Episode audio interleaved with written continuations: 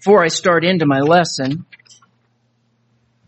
I want to uh, give kudos to the young people.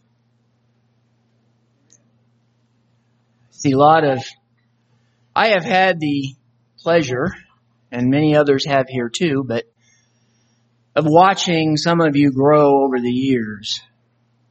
That makes me sound old, but it's, as I tell my kids sometimes, the truth hurts once in a while. And, uh, I know that there are struggles and trials to come, but when I see you interact with each other, when I see you interact with the older members of the church, when I hear the young men participate in the service through prayers or speeches or singing or I, I get the feeling that the church has a strong future. Now, so that you don't get too big for your britches and don't become too overconfident, you're not done. I want us to go to Matthew chapter 5.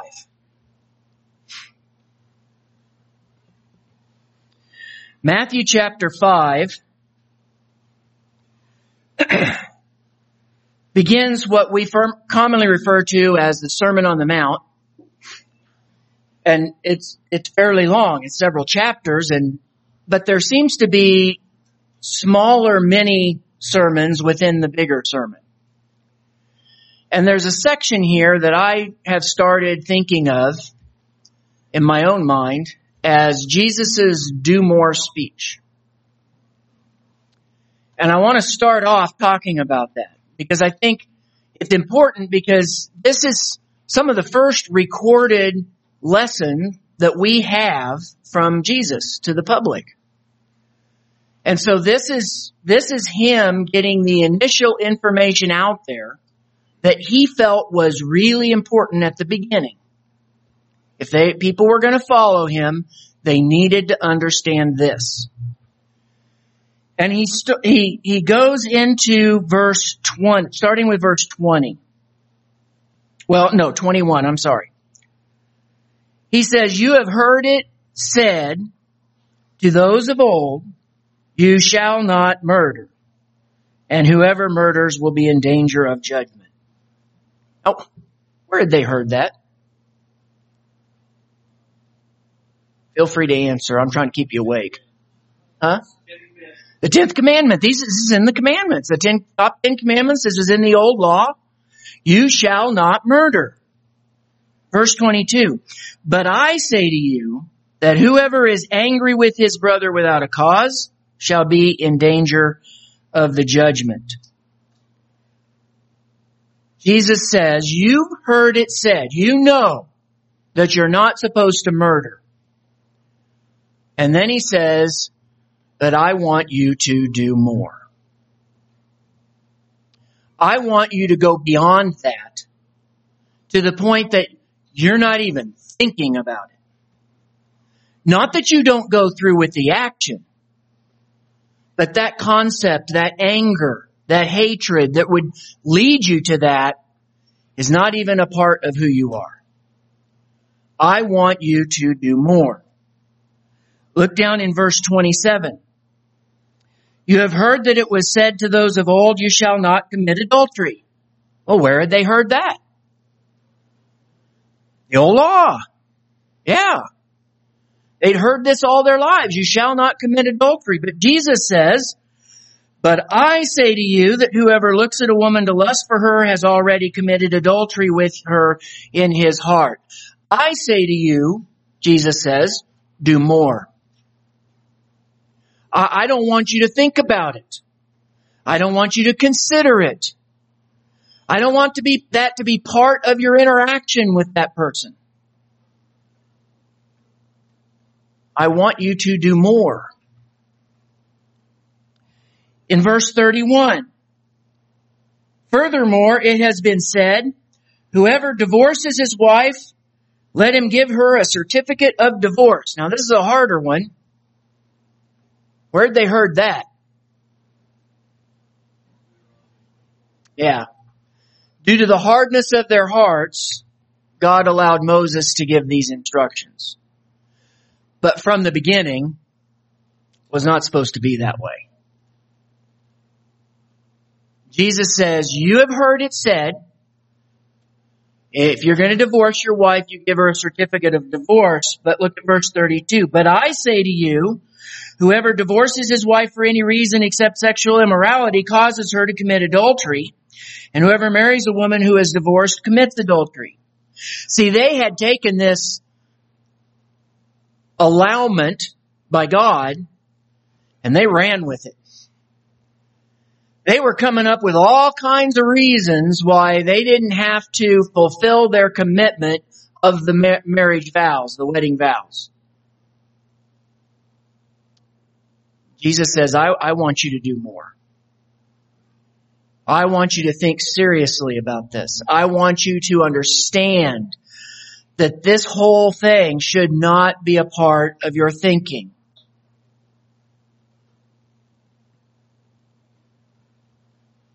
In, Matthew chapter 5 verse 33. Again, you have heard, it, heard that it was said of those of old, you shall not swear falsely, but shall perform your oaths to the Lord. This is getting old, but where did they heard that? The old law. They were supposed to be absolutely dead serious about their promises. But they had found ways around that, right? Human beings tend to do that. They'd found ways around that. And so Jesus says in verse 34, but I say to you, do not swear at all. Neither by heaven, for it is God's throne, nor by the earth, for it is his footstool, nor by Jerusalem, for it is the city of the great king. Nor shall you swear by your head, let, because you cannot make one hair white or black. But let your yes be yes and your no no, for whatever is more than this is from the evil one. He says, I don't want anyone to question that when you promise something, you will fulfill that promise. That you will do everything in your power to fulfill that promise. Now, are there times when something gets in the way or something happens and it becomes impossible for us to fulfill a promise? Yes. We live in a physical world and life happens. I'm supposed to be such and such a place at such and such a time. It's two hours away and my car breaks down three blocks away from my house. I'm either not going to make it or I'm going to be late. There's no getting around it. So yes, there are things that happen. But when we promise something, Jesus says, I don't want you to have to emphasize your promise in any way. I often wonder when somebody says to me one of those, one of those common promises, right? Uh, I swear on a stack of Bibles, cross my heart, hope to die. You know, those types of things. Or even worse. I often wonder if I could trust anything they've ever promised me before that.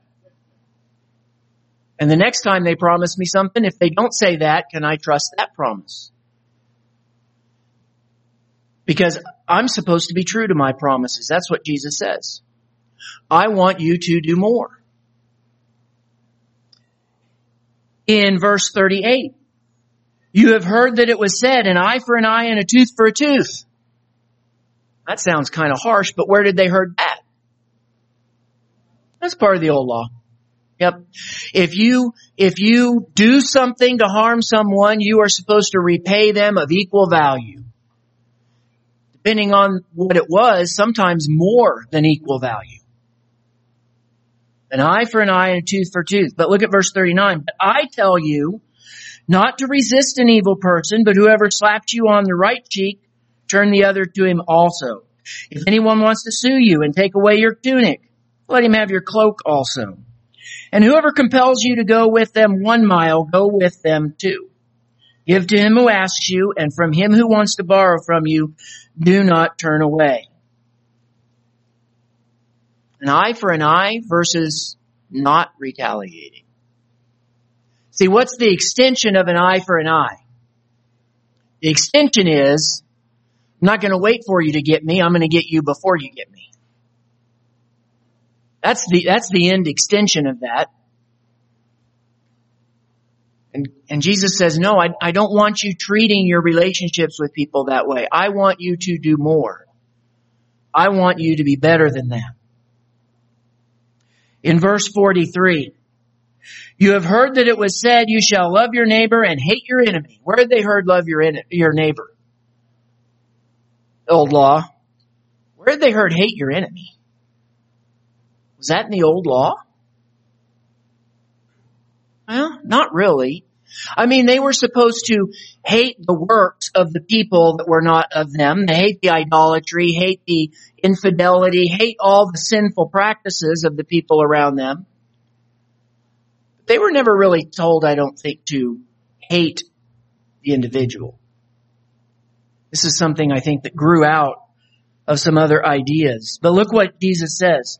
But I say to you, love your enemies, bless those who curse you, do good to those who spitefully hate, who hate you, and pray for those who spitefully use you and persecute you. Right? That's totally different. I, I don't want you to look at them and you know that they hate you. I don't want you to hate them back. I want you to love them. I want you to care about them.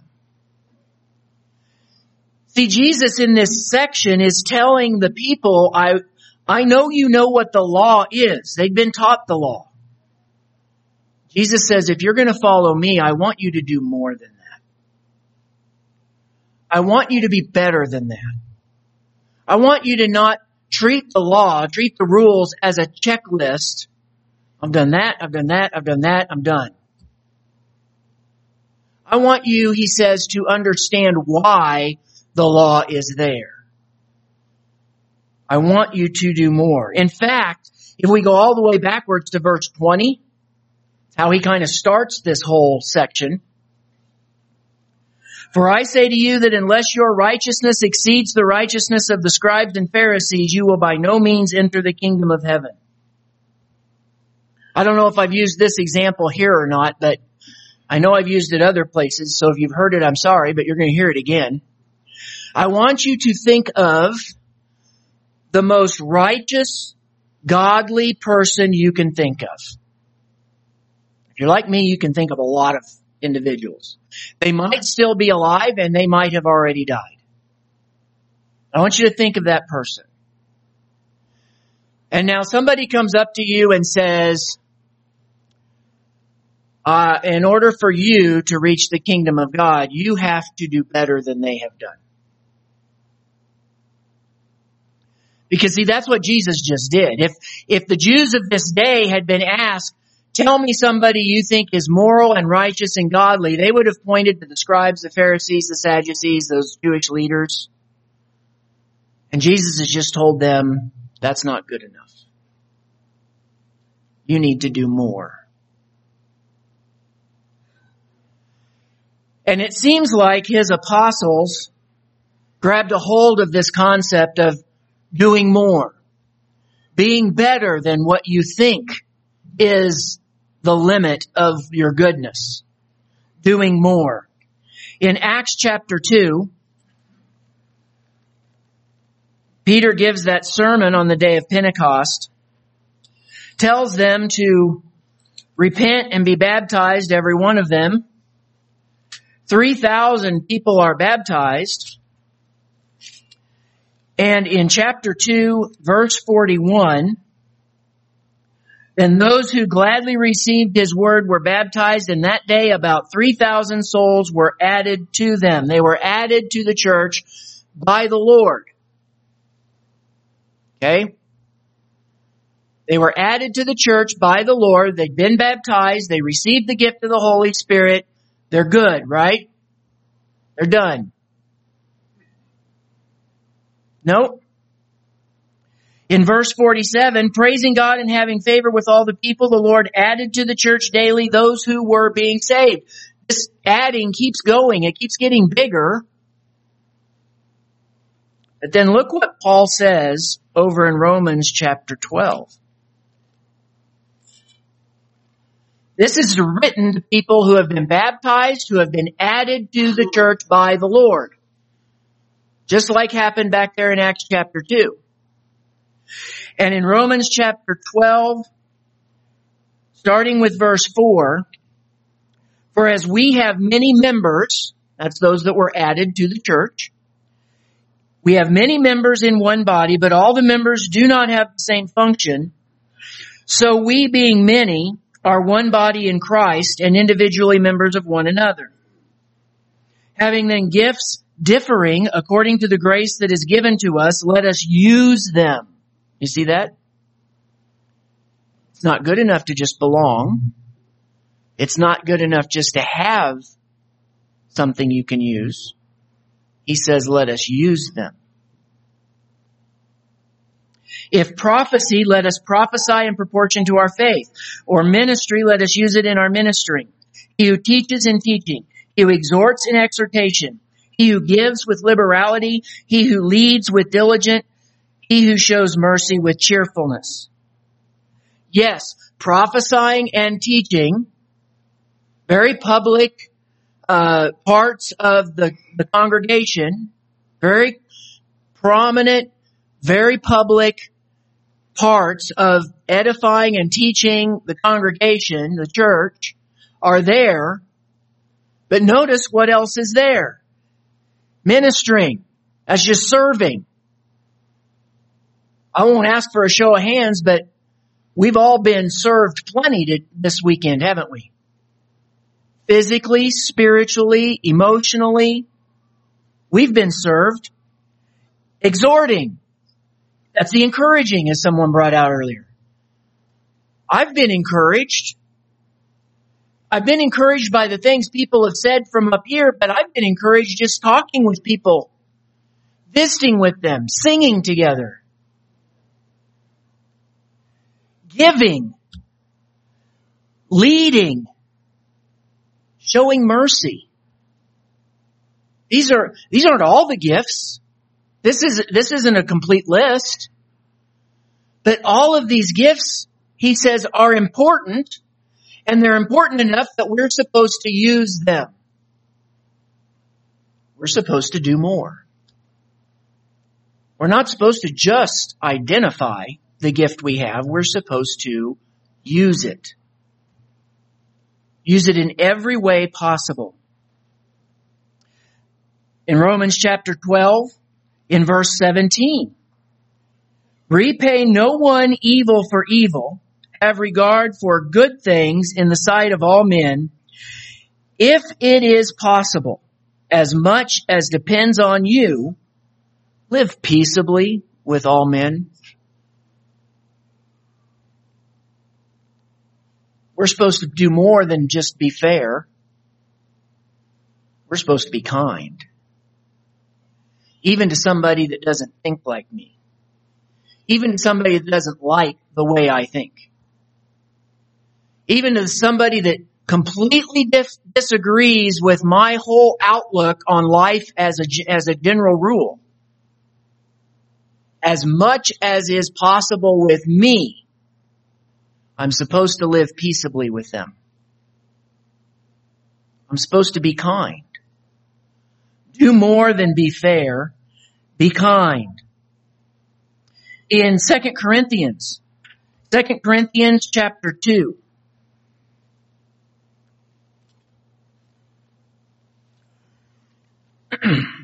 this passage was brought up earlier by, by John, and uh, I, I agree. I think I think it potentially is speaking specifically about the individual that was living in a sinful relationship and, and he apparently had repented. But even if it's not specifically about that, there was a lot of things in the book of First Corinthians that he wrote them about that they needed to change. And look at what he has to say, starting in verse 5. But if anyone has caused grief, he has not grieved me but all of you to some extent. not to be too severe. This punishment, which was inflicted by the majority, is sufficient for such a man. So that on the contrary, you ought rather to forgive and comfort him, lest perhaps such a one be swallowed up with too much sorrow. Therefore I urge you to reaffirm your love to him. For to this end I also wrote that I might put you to the test, whether you are obedient in all things. Now to whom you forgive anything, I also forgive. For if any, if, for if indeed I have forgiven anything, I have forgiven that one for your sakes in the presence of Christ, lest Satan should take advantage of us, for we are not ignorant of his devices. See, uh, uh when somebody has sinned, and especially if the church has taken steps to try to help them find the way back to repentance and to God, which was talked about earlier, when that works, when that person repents of their sin, when they come back to the church, Paul tells us that upon repentance, forgiveness is necessary. And not just forgiveness, but upon forgiveness, love is urgent. It is important. Because if that love is not there, not just in word, but in deed, if that love is not there, they can be swallowed up by too much sorrow. Satan can get another foothold it's up to us to lo- to show their lo- our love for them. So we're supposed to do more than just forgive. We're supposed to move on. We're supposed to move on. In James chapter 2, James chapter 2, starting with verse 14.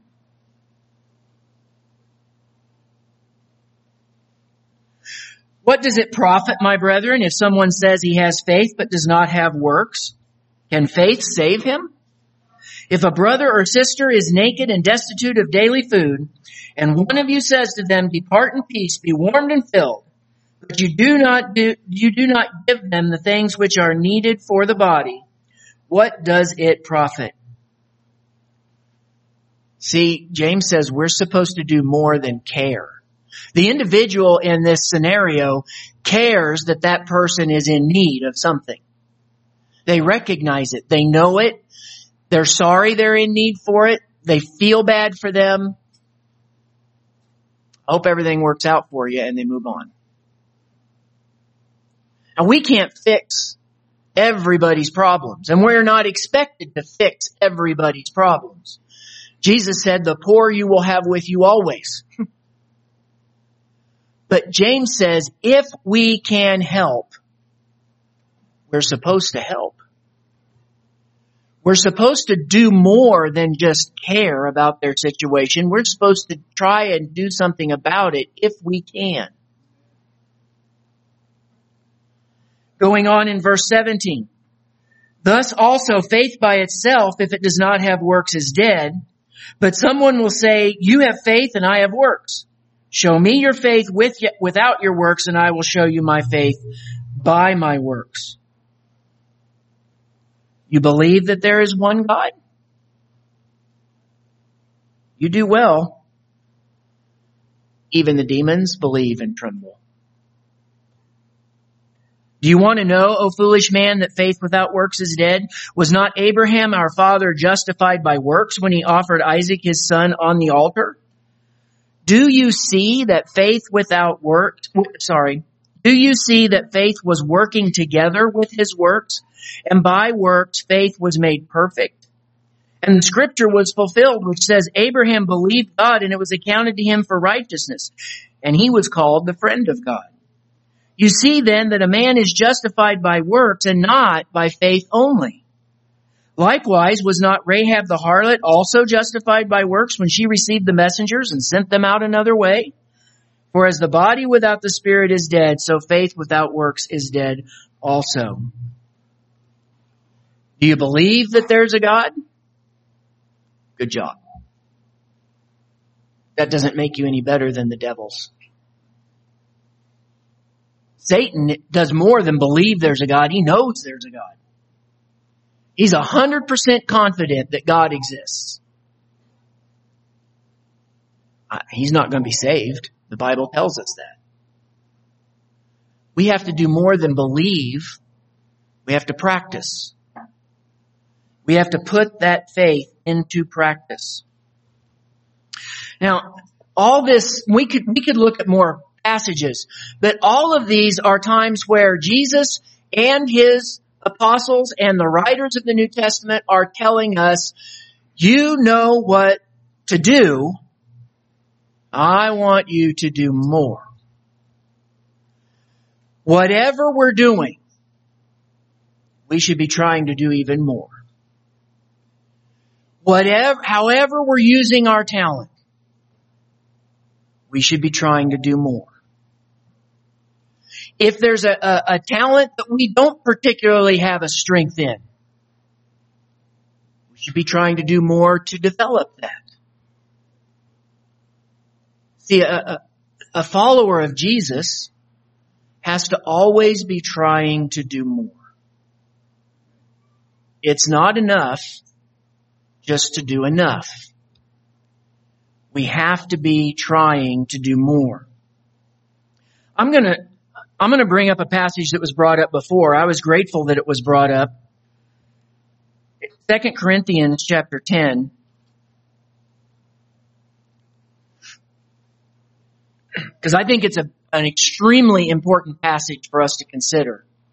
So I'm gonna, uh, I know it was already discussed and I agree with everything that was said. I'm not trying to correct anything, but I just want to emphasize it. Second Corinthians chapter 10 verse 12, for we dare not class ourselves or compare ourselves with those who commend themselves, but they, measuring themselves by themselves and comparing themselves among themselves, are not wise. We dare not class ourselves. I was curious. Uh, I don't speak Greek, so I have to look in a Strong's Concordance to find it out. And I'm not intending to parse words, but sometimes the Greek definition of a word can add meaning and understanding, and it did for me in this passage class ourselves, that concept is from a Greek word that means to rank. To rank. Now, I like sports. So, right, we've got the football rankings that are out right now. Got number one, number two, number three, number four, number five, and that's somebody's opinion on who's better than who.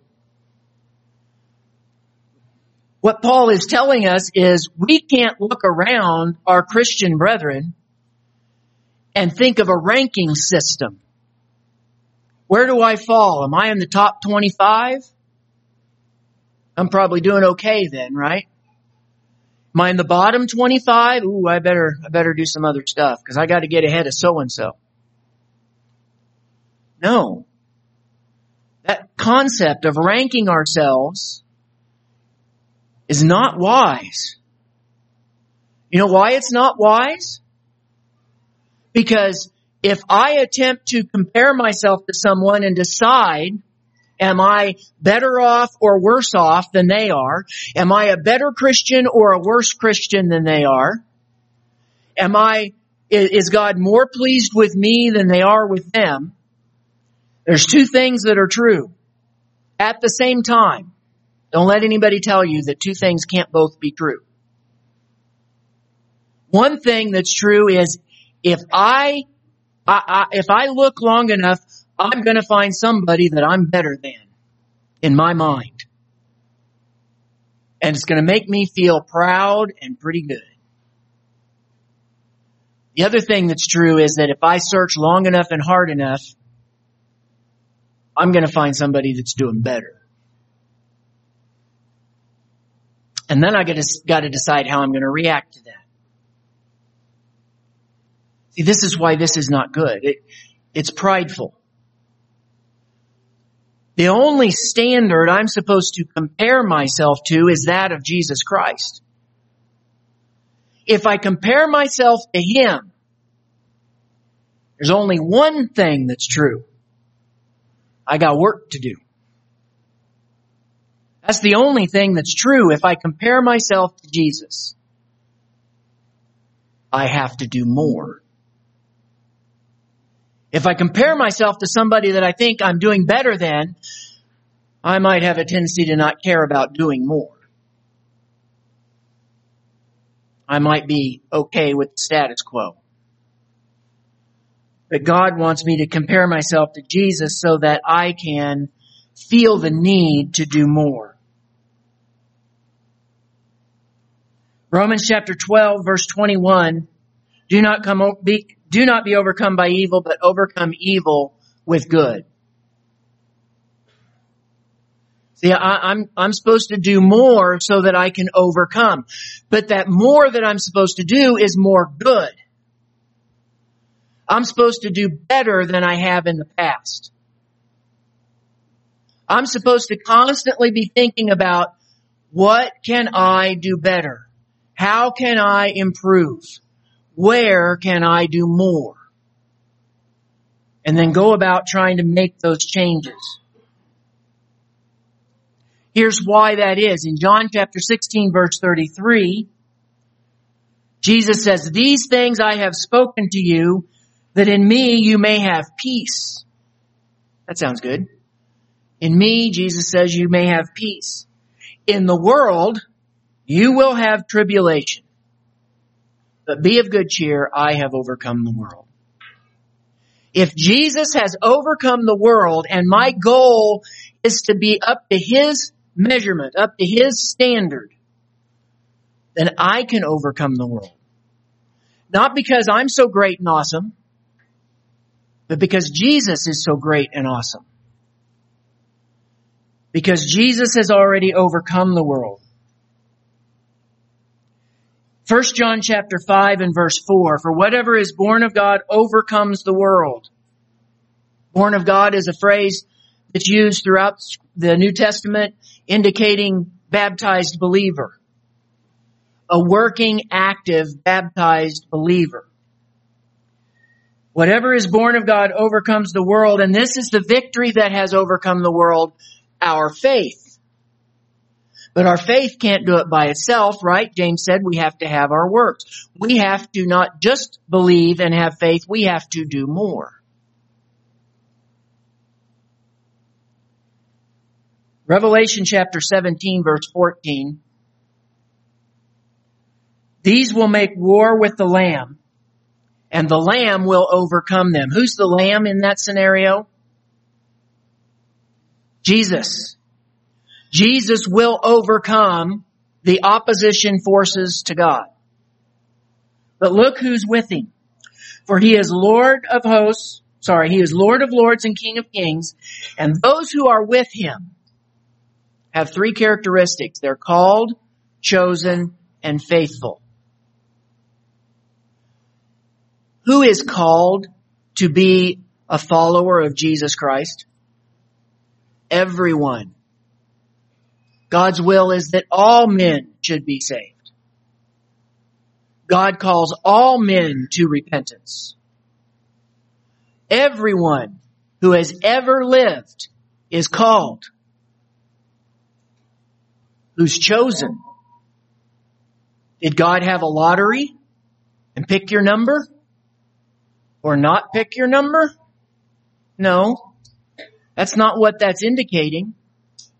The way I think about it is I, I think about a teacher at school. At the beginning of the class, that teacher announces, if you want an A in my class, you have to get a 90%. That teacher just chose who was getting an A. Now they didn't say Tommy's gonna get an A and Jimmy's gonna get an A and Billy's gonna get a B. That's not what they said. It's up to to Tommy and Billy and the others in the class to do the requirements. That's who's chosen. Those that choose to follow and do the requirements are those that are chosen by God. So they're called chosen, but there's one more part, right? And faithful. In those letters at the beginning of book of Revelation, God is very emphatic about the faithfulness is not faithful until the end of the week or the end of the month or till you retire. It's faithful unto death. It's faithful till there is no more that you can do. But up until that time, God wants us to do more.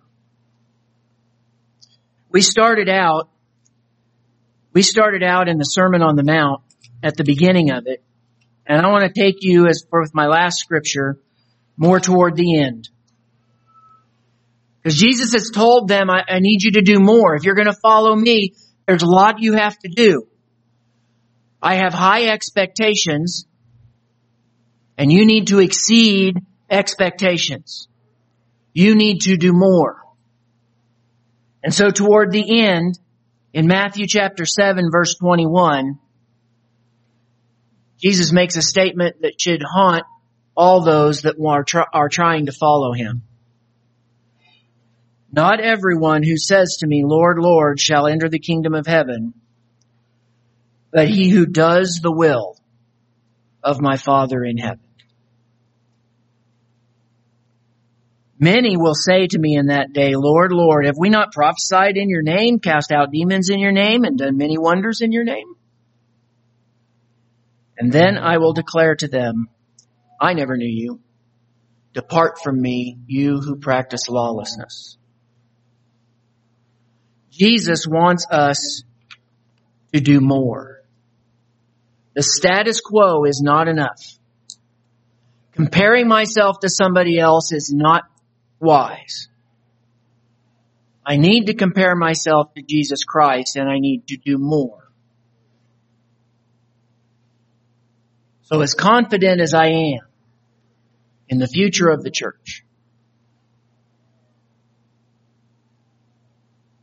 and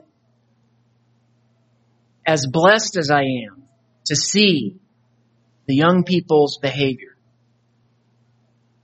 Jesus is asking you, demanding of you to do more.